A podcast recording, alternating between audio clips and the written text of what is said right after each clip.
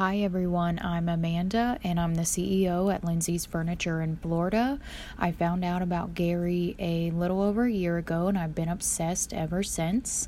Today's podcast is about you taking responsibility for all of your actions. Make sure to tweet at Gary V for your chance to intro an episode. This is the Gary V audio experience. Everything on you, everything's your fault. You want to really win in life? You want to get real happy? You know why I'm really happy? Because I think everything's my fault. You know, I've been thinking a lot lately about this whole journey, about, about how entrepreneurship has become something of a, of a status and, and has been put on a pedestal. I've also been thinking about how scary it is when something becomes cool or interesting and what that creates. And I've been pondering that quite a bit, which is the differences between being an entrepreneur and being a successful entrepreneur.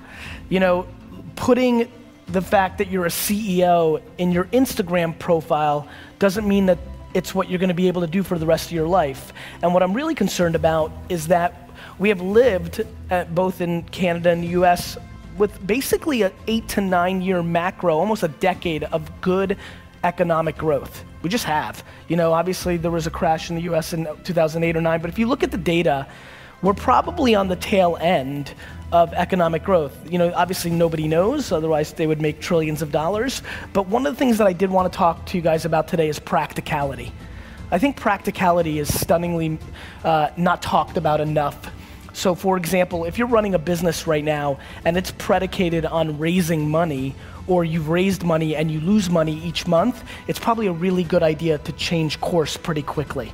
Because the biggest issue for me right now is that we have a lot of people who want to build brands, who want to become influencers, who want to start companies, but they're not putting in the pieces that actually allow them to weather the storm. You know, the thing that I'm most proud of is the two biggest businesses I've ever built. I basically started them during very difficult times. When I first got involved in my dad's liquor store business, it was the late 90s, and just about a year and a half into my journey, uh, I guess two years into my journey, the stock market crashed and all the internet companies folded, and all the people that were making money that I was targeting to sell wine stopped having money to buy wine. And, I and then right behind that, because most of my business was New York and New Jersey based, even though we were building an internet company, it was only about a year later that 9-11 happened and not only you know, changed, I mean, for anybody that lived in the New York, New Jersey area, it was much more compounded for us because we lost loved ones. And, and I, I remember I lost 100 employees from one organization in one day. I had to go in hand by hand and take their emails out because everybody passed away from Cantor Fitzgerald that worked in that office. So I, and that, so I persevered through that because I was practical, because I didn't have a lot of overhead, and because I wasn't romantic. I wasn't dreaming. I knew that I had to buy and sell wine and liquor and beer, and I had to make sure that my expenses weren't greater than the money I was bringing in. VaynerMedia started in the ashes of the economic meltdown of the US. When I started VaynerMedia, people didn't want to pay $5,000, let alone the 50 or 100,000 they pay us a month now for our services. And, and when I started VaynerMedia, you know, it's funny, I watch everybody watch my journey now, and you know, there's that cliche thing of like overnight success, right? I'm gonna have this TV show come out this June, and it's gonna change my profile, right? I'm gonna sit on a stage with will.i.am and Gwyneth Paltrow and Jessica Alba for this Apple show that I'm about to do, and everybody's gonna say, where'd he come from? That happened overnight, uh, you know? Um, and it's even really happened in social. I'm sure a lot of you, for a lot of you, you've only really even have known about me for the last six months or so, even though I've been putting out content online for 10 years every single day. And so the thing that I've been really thinking about is practicality. Like VaynerMedia, even though I had already built a nice sized business, it wasn't like I was extracting a lot of money out of Wine Library. And so when AJ and I started VaynerMedia seven years ago, we started it out of a company called Buddy Media's conference room. For the first two years that I ran VaynerMedia, we had no rent. We first worked out of a conference room, a conference room. We then worked out of a co working space before the whole WeWork and co working space revolution, and I bartered my time to help that company in exchange for a very small space. We didn't buy furniture, we scrapped. And I'd already made it, I was already rich. And we scrapped And so, the biggest thing that I want to implore everybody here today to do is to take a step back and think about how fancy are they? Are you willing to be really, really, really ghetto? Do you really need that chair? Do you really need that piece of technology? Do you really need to fly that class? Like, I, I just think that we're living through an incredibly fancy culture of entrepreneurship. Entrepreneurship and CEO status is quite sexy. People are selling a lifestyle that is filled with lots of fun and trips and, and champagne and bikinis and bling bling and all sorts of horse shit, right? and, uh, and I just think that that era of this era is going to come to an end somewhere within the next five years. And very honestly, I just don't want a lot of people in this room that dream to build their own businesses to have to go work at a bank or go work at a retail store. And so I would highly recommend something that I think is stunningly not talked about enough, which is if you're building a business, you have to be making money.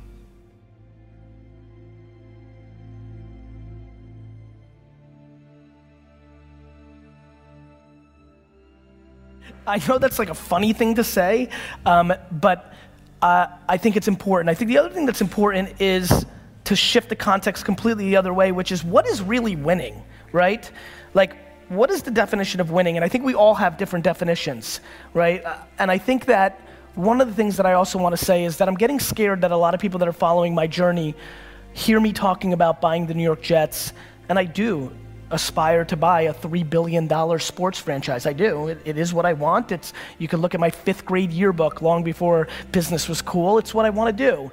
But I'm awfully scared that it's pressuring the people that follow me into trying to achieve things that they don't necessarily want. They just think it's the thing you do if you're trying to be a successful business person. Let me promise you something. I know tens of thousands of people, and I know thousands of people extremely well, I know hundreds of people deeply well. There is no correlation between how much money someone makes and their level of happiness. I have friends who make $47,000 a year and are the happiest people I know. Their work life balance is on point. They're part of two soccer teams. They play video games. They watch every show they want. They take two vacations that they scrap together, and they're freaking happy as hell. And I know tons of people who I grew up with in the Silicon Valley boom who have hundreds of millions of dollars in their bank account and are as miserable and as lonely and as broken as you'll ever see. So I implore all of you to please reverse engineer and figure out who you are and figure out what level of monetizing and stuff you need and what level of creativity you need. I promise you one thing, one thing that will catch you very off guard. I should be way more rich. I leave money on the table every day. I, I've left ungodly amounts of money on the table. I spend tons of times spending, sending DMs and engaging with people, meeting people randomly and not cashing in. I actually believe the statement I'm about to make.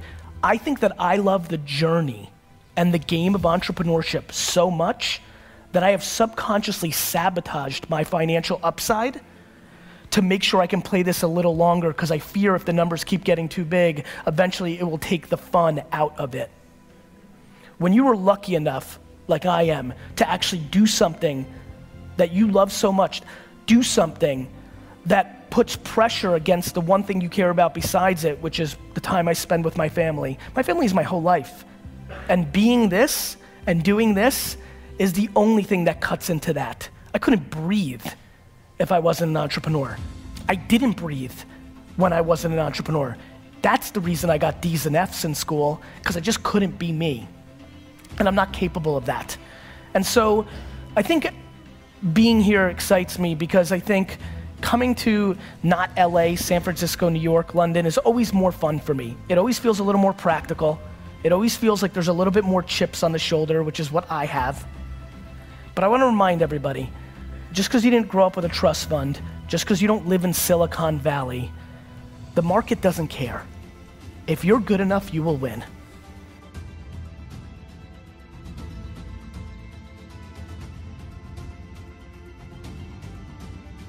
And if you sit around and ponder, well, if I didn't live here, or if my mom wasn't an alcoholic, or if I just learned about this earlier, or if I'd been following this person earlier, or if I wasn't born a woman, or if I wasn't born a minority, if you sit and do that, you are losing. You're not wrong.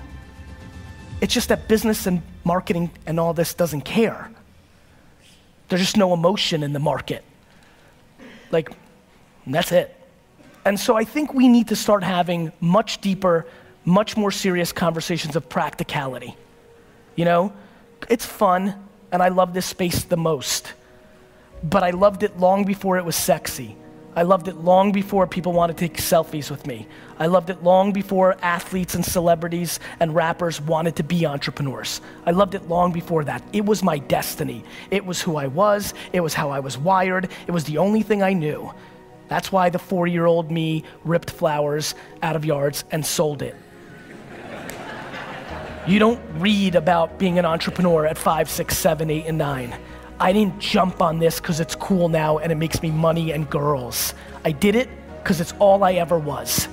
And I implore you, if you came here to be an entrepreneur, but this talk allows you to realize you're really an artist, or you're really a number three in a company because you bring this level of energy and you don't want to be a number one, because let me promise you something about being a number one. I'm not an entrepreneur, I'm a firefighter. My entire life is taking care of crap putting out fires. 24 7, 365, my whole life is this is a problem. Fix this, and guess what?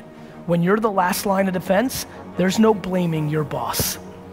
There's no blaming the logo. There's no blaming the government. It's all my fault. All of it. And so, it's super sexy, but what's not being talked about is the friends and acquaintances I have who've committed suicide in the entrepreneur land the last four years because nobody talks about the downside. Everybody thinks they're gonna be Zucks. Everybody thinks they're gonna build Snapchat. Go look at the data. The data shows that the far majority of this room will not succeed, not even close to building an actual business. And I don't come here to be somber. I come here to remind you that there's only one thing you can do. The only thing you can do that can trump the moment mommy and daddy had sex to make you. The only thing that can trump that, the only thing that can trump your DNA, the only thing that is controllable, if you want it, if you want this, is work.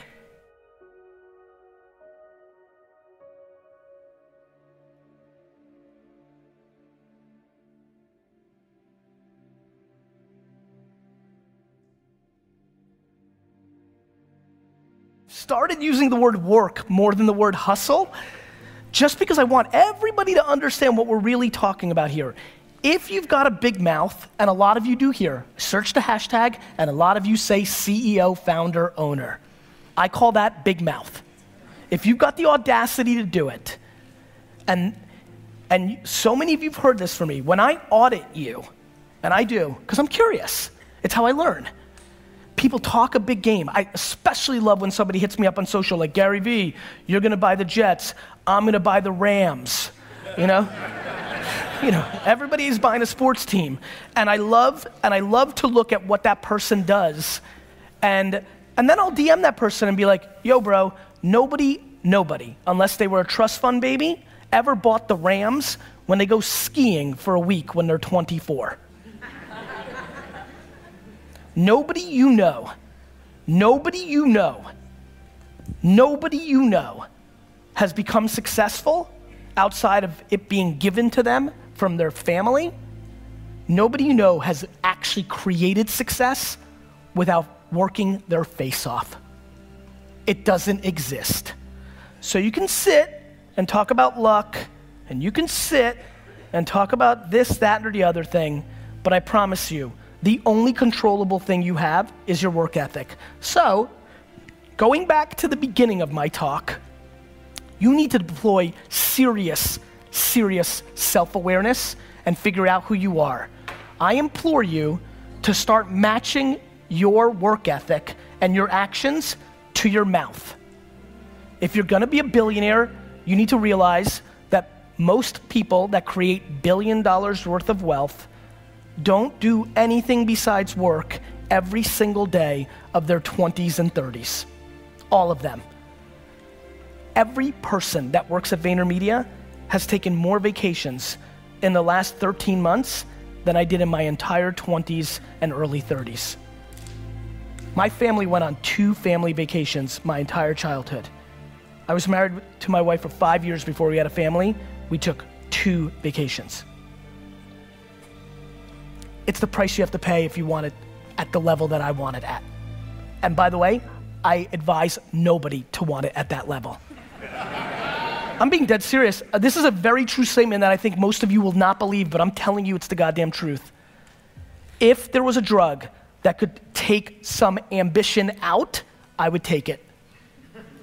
It is so extreme. It is all in. The reason I started DailyVee was to remind you that I'm outworking you.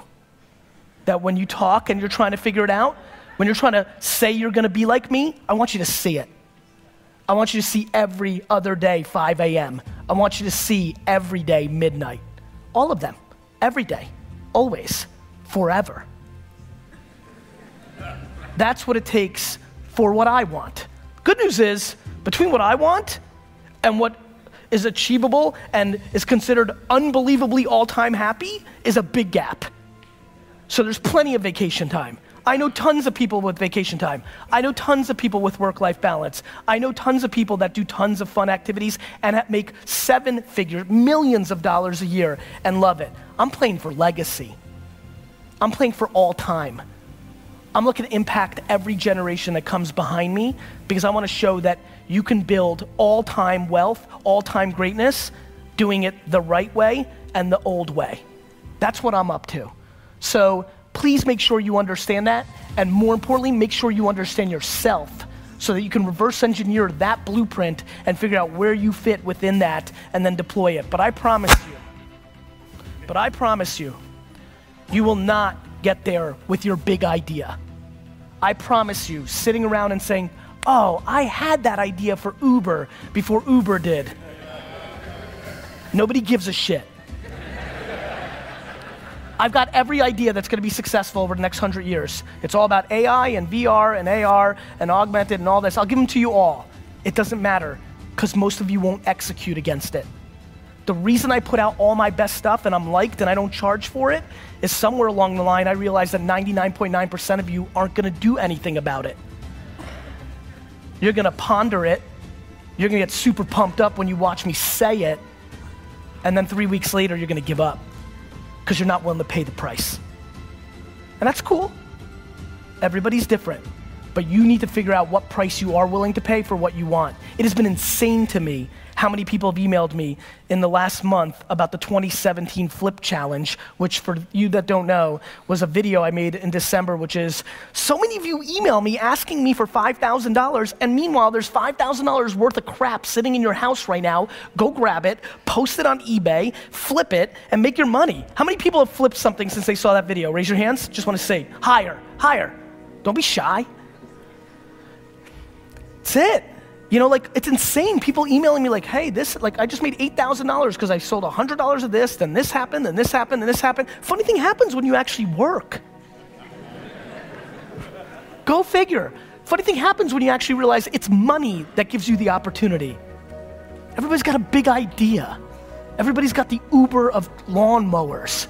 Everybody's got the Airbnb of ice cream. It's not gonna happen. And if it does, please take the clip of this talk, email me, and say in the title, Gary V, you were wrong.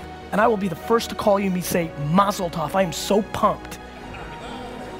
But I just want to remind every, especially 20 and 30 year old in this room, I came out the gate and I worked every day for 13 years before I said a goddamn word to anybody. I talk a whole lot now, and I've made up for those 13 years of silence. But I just want to remind everybody that I didn't make a video to the world about anything about business until I was 35 years old. After I worked every single day from the time I was 22 and in reality 14.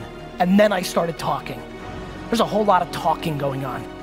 How about more action? How about more execution? How about more paying prices for what your mouth is saying? That is what I hope you do.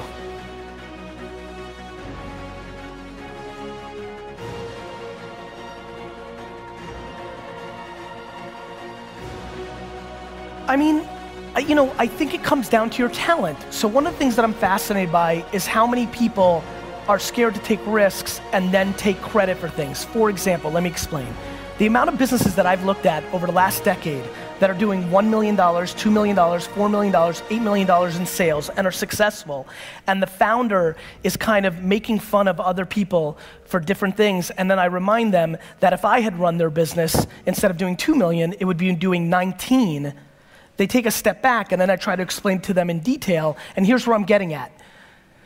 Everybody's got their own cadence and their own talent, but taking risks is how you make real things happen. It's how you take quantum leaps. The amount of things I failed at at VaynerMedia from an agenda standpoint over the last seven years is enormous because I take micro risks all the time. Risks that, if they go to zero, which is how I think about them, will not put me out of business. But risks, for example, took a lot of risks last year. Last year we did $100 million in revenue. The year before we did 67. We made the same amount of money in both years. Risks. Lost $33 million of profit against that gross, you know, probably left six, seven million dollars in profit on the table because I took risks. The good news is one of those risks is probably gonna make me 50 more in revenue in three years. So I think risks are imperative, and I wanna remind the people here who are conservative, you know, that's great. And if you're at the number that you wanna be at, great. The one thing I would say is the biggest fear I have for people that don't take risks is that your competitors might, and then you're in trouble. So a lot of people think it's insular, but it's not. Maybe the person that owned the most cab medallions in New York should have taken a risk and built a cab app.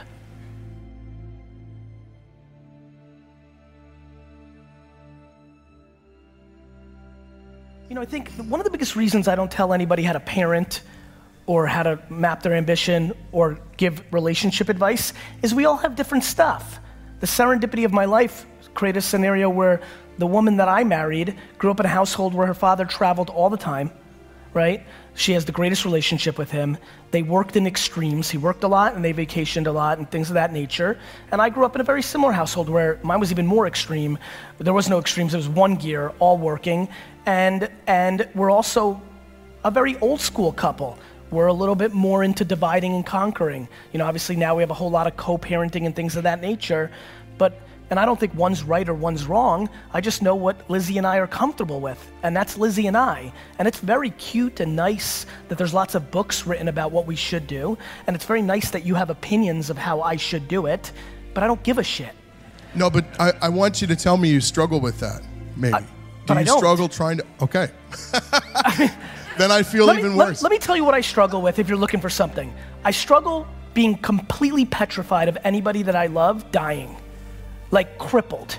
Like when my mom goes to the doctor, I can't think for a checkup.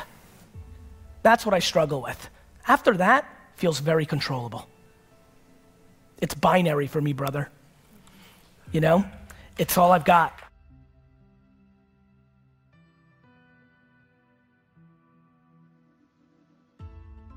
Because I also know there's so many yings and yangs. I know that my daughter is going with me on two speaking engagements in the next year, and that we're gonna. Sp- and when I go speak in Anaheim, I'll take the next day off with her, and we'll go through Disneyland and have that time. I don't remember anything about what my parents did with me from 10 to thir- you know from 6 to 13 other than the one time my mom took me out of school on my birthday in 4th grade and took me to the arcade people don't understand how memory and the brain works and by the way, let me remind all the parents that feel great about their work life balance coming home and being on your phone and watching TV, and it doesn't mean you're with them. Things change, man. You know, like, I don't, like, with all the audacity that I just delivered this with, I could walk into my home seven months from now and Lizzie could look me in the face and says, I'm done with this. Too much. And then I got a real problem. Because then I have to decide between two things I can't breathe without, you know? And so I get it. I get it. I don't sit here thinking I've got it all figured out. And then life's got twists and turns. Everything's great until your child is diagnosed with a life threatening disease. I promise you this if I ever shut my mouth, it's only gonna be because of the health of my family.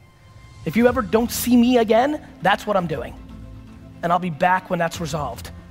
But I'm not stressed by most of the stuff in the middle, especially in the current political correctness POVs of what we should be doing.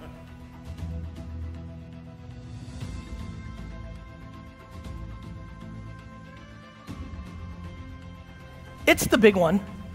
I think I give so much because I actually think I feel guilty that I was not only gifted with the right DNA, but I was parented so perfectly that I could give you that answer because I know almost every other person I know doesn't have that feeling about themselves, and a whole lot of it had to do with their mother or their dad or where they grew up. So I feel I feel enormous pain towards people like my father, like a lot of my best friends who weren't gifted with the infrastructure of the household that made them feel good about themselves, but in return, because their parents were insecure and sad inside, they took it out on their children and pointed out their flaws because misery loves company. But I, I, I implore you, if you're sitting with that in this audience, that you need to figure out whether it's through therapy, whether it's through something else, you've got to get that poison out of your body. Because if you don't, you're just not, a, you're not going anywhere.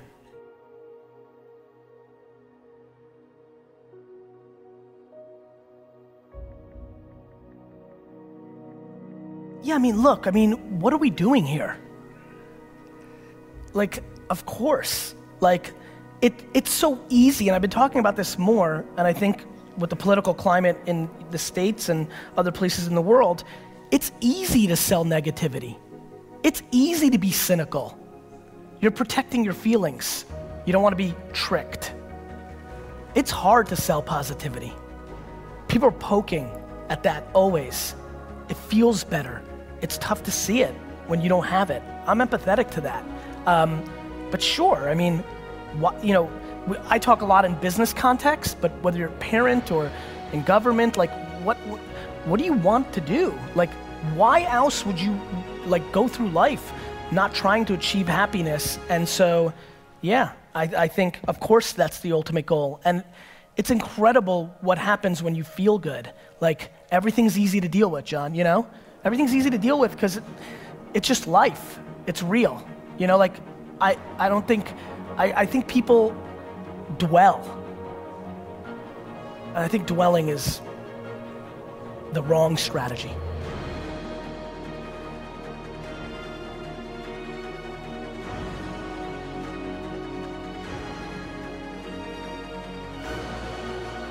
I think everybody has different strengths and weaknesses. I break things up into black and white and gray, EQ and IQ. I think those are the two pillars that I kind of look at when I look at somebody. And some people have hard skills out their ass, right? They can do everything, but they don't know how to interact with the other boys and girls, and that ultimately tumbles them, right? Then, so the reason I started talking about something called the honey empire is that's what I want everybody at Vayner to know. In the beginning, I valued honey more, so I call it honey empire. So if you were a good person, and you could get along with everybody else, you worked at Vayner for quite a while because that was what I valued. We're now seven. We're now bigger. You know, if you've raised a child, you know things change. You expect more as they get older. And so I expect more of the organization. So we went through a tough patch over the last six months where I had to let go of certain people because I deemed that they didn't have the hard skills, the actual intellect, the actual ability, the output crossing T's, dotting I's, black and white stuff, the math skills, the, the email copy skills to have a client, you know, the strategy skills to come up with an idea that mattered.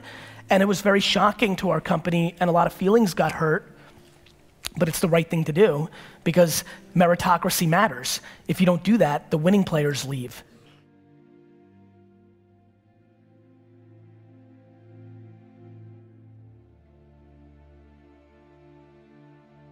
Everything on you everything's your fault. You want to really win in life? You want to get real happy? You know why I'm really happy? Because I think everything's my fault. That if I don't like it, I can change. President of the United States, I don't like it, I can move.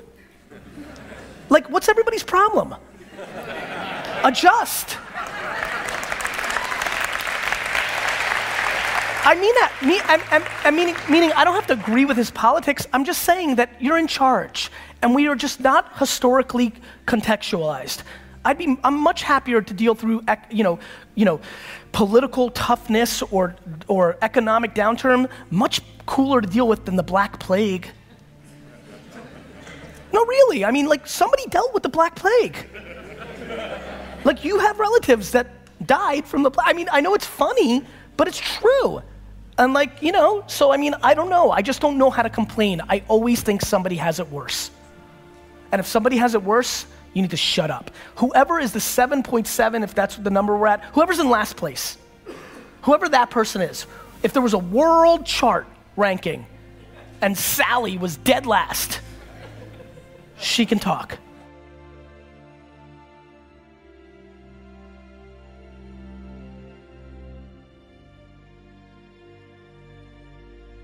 Yeah, I'm, I'm always yeah, I'm always testing. Like everything I do is always learning behavior, right? To me, it was when I decided that Instagram was disproportionately getting the attention. I wanted to understand what was the right cadence to create notification turn on, and how do I bring value in return for it, and what's the right value prop of returning it. And then I saw that it, a lot of people were posting, but was that bringing value to the community, which is why I shifted it to Five Minute Club. And then I realized like neither was really bringing value, but the 60 Second Club brought a sense of urgency and fun to people, like tens of thousands of them. So I said, let's switch it back. Those are just micro, micro tactics in me learning things that could eventually help clients, could help Wine Library, and just I'm an entrepreneur, right? So the end goal is to be on the journey of entrepreneurship. I'm a risk taker. I like doing different things. I don't like settling for the same old thing. And so those are those are just tactics of trying to learn different platforms and capabilities and trying to understand the learnings from the behavior of people reacting to it. There's no really end goal. Like, is there an end goal that in one year through this through no, these channels? No, I, I have zero micro end goals like that. Zero, zero. I never, ever, ever think I've never said that in one year, you know, I don't have that goal. I have one macro goal, which is to, to, uh, to, to feel like I left it on the field, is probably the best way I could put it. I just, you know, I'm sure all of us have different versions of this. I just have this feeling, you know, it's, it's like moth to the light, right? I couldn't even really explain it. It's why I'm so comfortable in it, because it's been there long before this. 20 years before the internet, it was there. Do you know what I mean? Like, it's just always been there. I don't know why every single weekend, instead of playing with my friends, I wanted to make my friends work with me and wash cars. I mean, my poor friends that are now coming out of the woodworks, I forgot how many of them I made do things. I don't talk about the shoveling snow and the car wash business and the miniature golf course I built in my friend's backyard. Like, you know, I don't talk about those things often, but it's, you know, you know, it's just who I am. It's, it's you know, the same way, pe- way people need to sing, or the same way people like need to cook every night. You just need to cook. Like you don't even, you can't, you know, I just need to business.